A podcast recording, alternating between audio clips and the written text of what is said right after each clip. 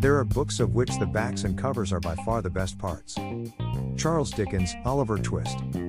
Watching the conversations around the governor's proposed reforming of Tennessee's school funding formula BEP over the past several months has been like watching a production of Oliver Twist, with local LEAs and advocacy groups playing the role of Oliver, holding out their empty bowls to the governor, please sir, I want some more.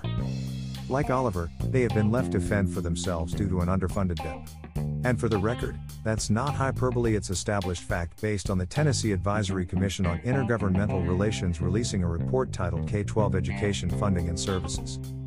Greater than although the changes made in 1992 and since have resulted in substantial increases in funding to support the BEP, meeting local needs and the requirements imposed by the state and federal governments often requires more resources than the BEP funding formula alone provides. Consequently, state and local funding in fiscal year 2017 18 totaled $2.1 billion over and above what was required by the BEP formula, including a total of $1.7 billion in local revenue. So, yes, it was time for a revamping of the BEP, or at a minimum fully funding it. This was the week that Governor Lee was supposed to ladle out the gruel.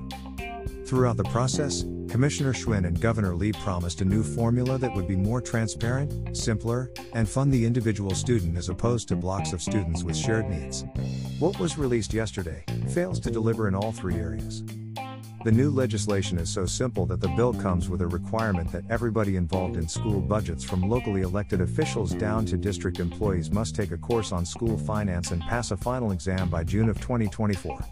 For the bill, Greater than the series must include, at a minimum, an in depth explanation of the TISA and the TISA Guide, instruction on how to budget to increase student achievement, instruction on how to connect student achievement with investments in education, instruction on how to hold decision makers accountable for funding decisions, and a training assessment that each participant must take and pass at the end of the series.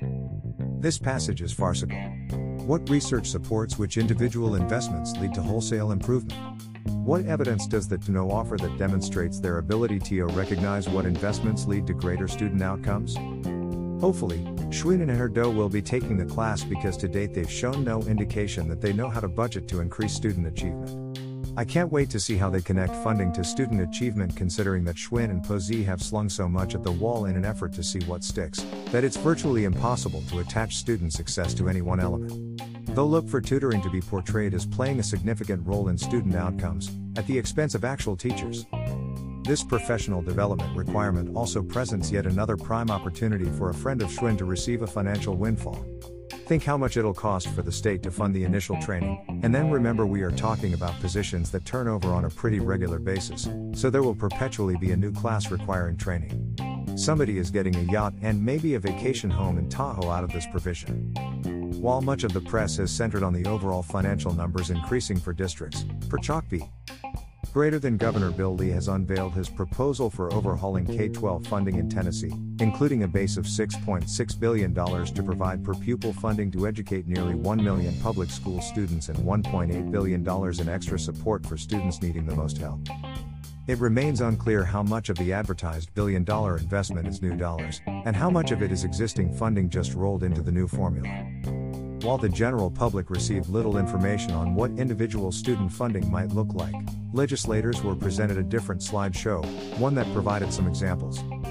Sam Stockard does a good job of laying this out in the Tennessee Lookout. Under Lee's proposal, dubbed Tennessee Investment in Student Achievement, the more problems a student faces, the higher the funding. Students also could gain funding for showing success, such as learning to read on grade level by the third grade and performing well on the ACT or industry tests in high school. The money targeted to each student through more than 140 districts covers a range of situations. For example, a student from an economically disadvantaged family living in a sparsely populated area and attending a small school district and with unique learning needs could have a funding total of $15,592.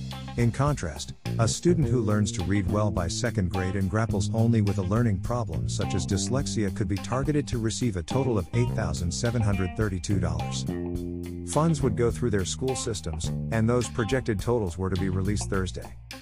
But to be clear, while students earn weights for unique learning needs from 20% to 150%, we don't know what needs qualify for what weights. A gifted child could qualify for 40% while an English learner could qualify for 20 Or the other way around, I would argue that a child diagnosed with dyslexia should qualify for at least a level 7 weight, but should just showing characteristics of also earn that level? I don't know, but the potential here is to encourage misdiagnoses in order to secure more funding, and I would caution against that. I would also caution Stockard against using qualifiers like only when addressing learning problems. It should also be pointed out that if either of the above mentioned children attends a charter school, they'll receive an extra 4%, or $274. There is a tendency to think that just because a child attends a small school district, they won't have the opportunity to attend a charter school.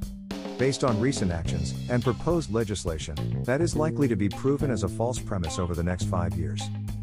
I may be the only one, but assigning a dollar figure to individual students makes me very uneasy. It reeks of trying to use numbers to define individuals, an extension of what we already do with testing. Many school districts already engage in student based funding for individual schools, an example would be MNPS, but I would argue that the jury is still out on the benefits of the practice. In the case of MNPS, it has not resulted in an overarching increase in student outcomes. In their presentations to both legislators and the public, Lee and Schwinn chose to focus on what LEAs would be receiving.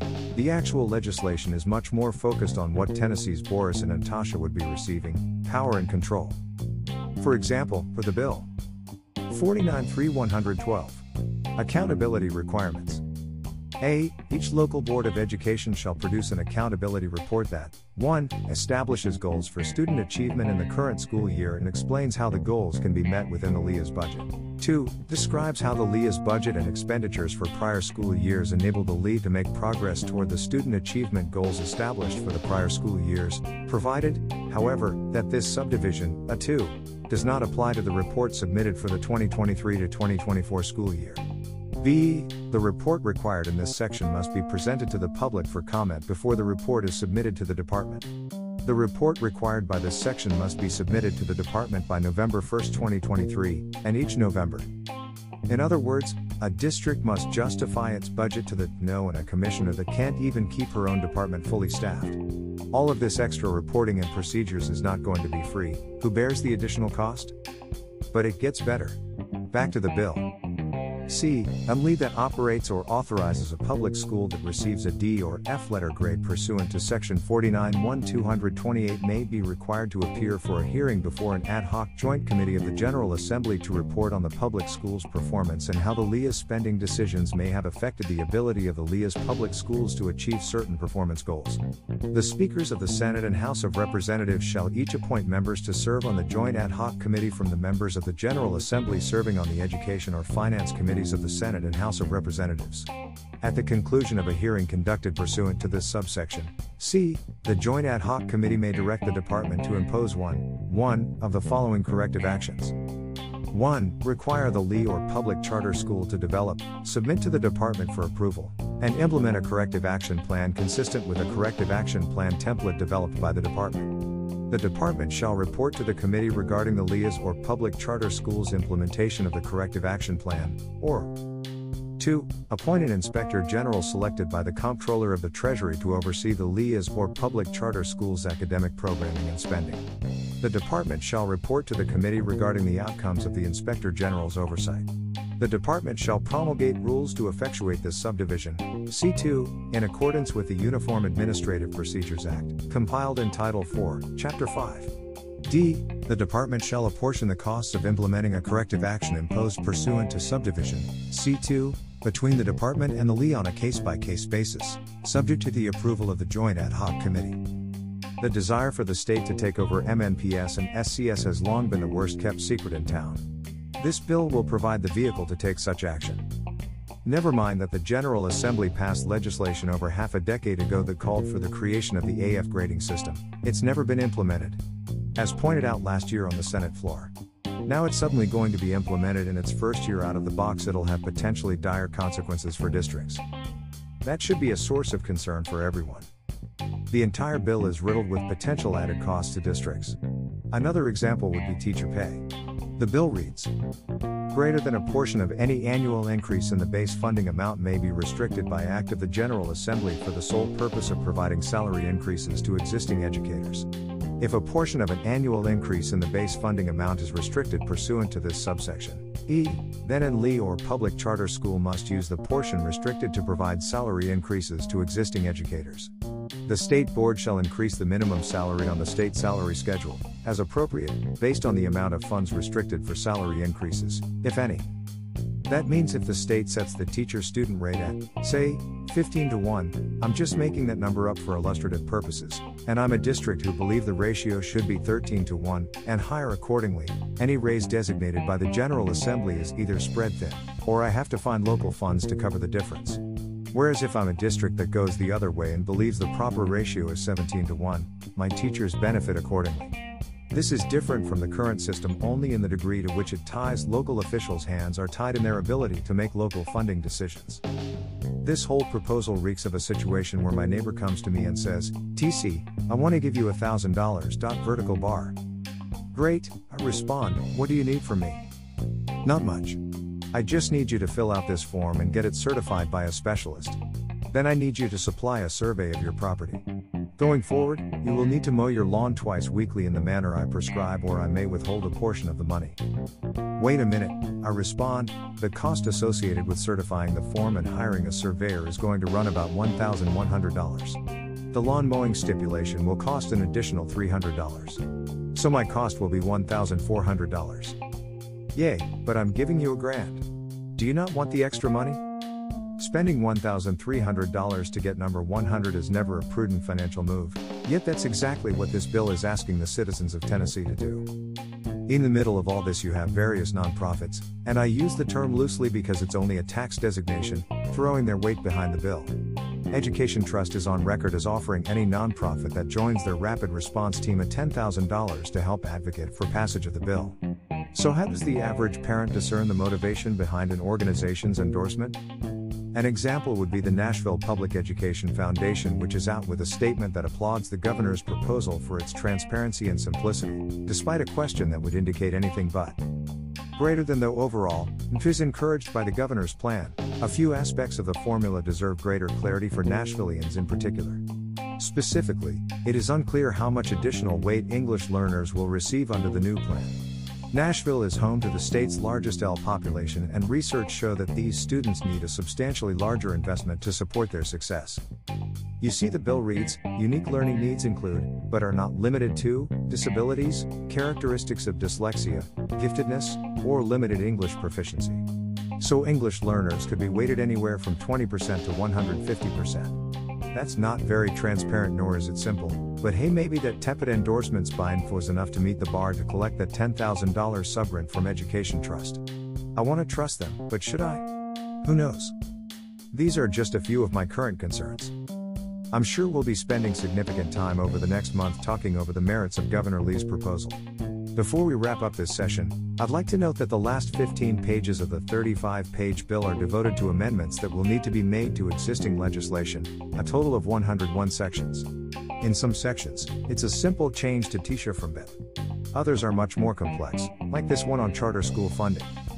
Section 70. Tennessee Code Annotated, Section 4913-112b, is amended by deleting an amount equal to the per pupil state and local funds received by the department or LEA and substituting the total of the state and local student-generated funds for member students in the charter school for the prior year in alignment with the TISA. The average per pupil local funds received by the LEA in the current school year above those required by the TISA for each member student in the charter school in the prior year, the per student state and local funds received by the LEA for all additional member students in the charter school in the current year above the prior year's membership, and the per student state and local funds received by the LEA for member students in the charter school in the current school year beyond the prior year's membership.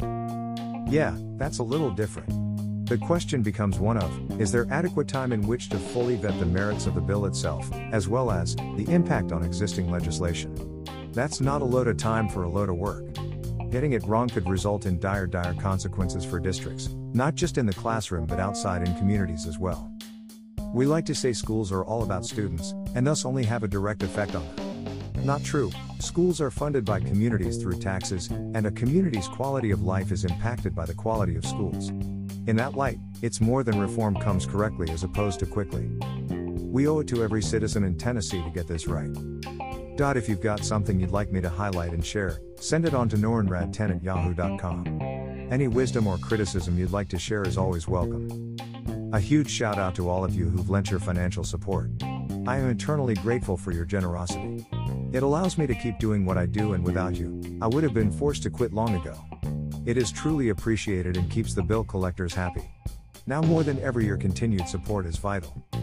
If you are interested, I'm sharing posts via email through Substack. This has proven to be an effective way to increase coverage. I am offering free and paid subscriptions. Paid subscriptions will receive additional materials as they become available. Your support would be greatly appreciated. If you wish to join the rank of donors but are not interested in Substack, you can still head over to Patreon and help a brother out. Or you can hit up my Venmo account, which is Thomas Weber 10. I don't need much, even $5 would help, but if you think what I do has value, a little help is always greatly appreciated. Not begging, just saying.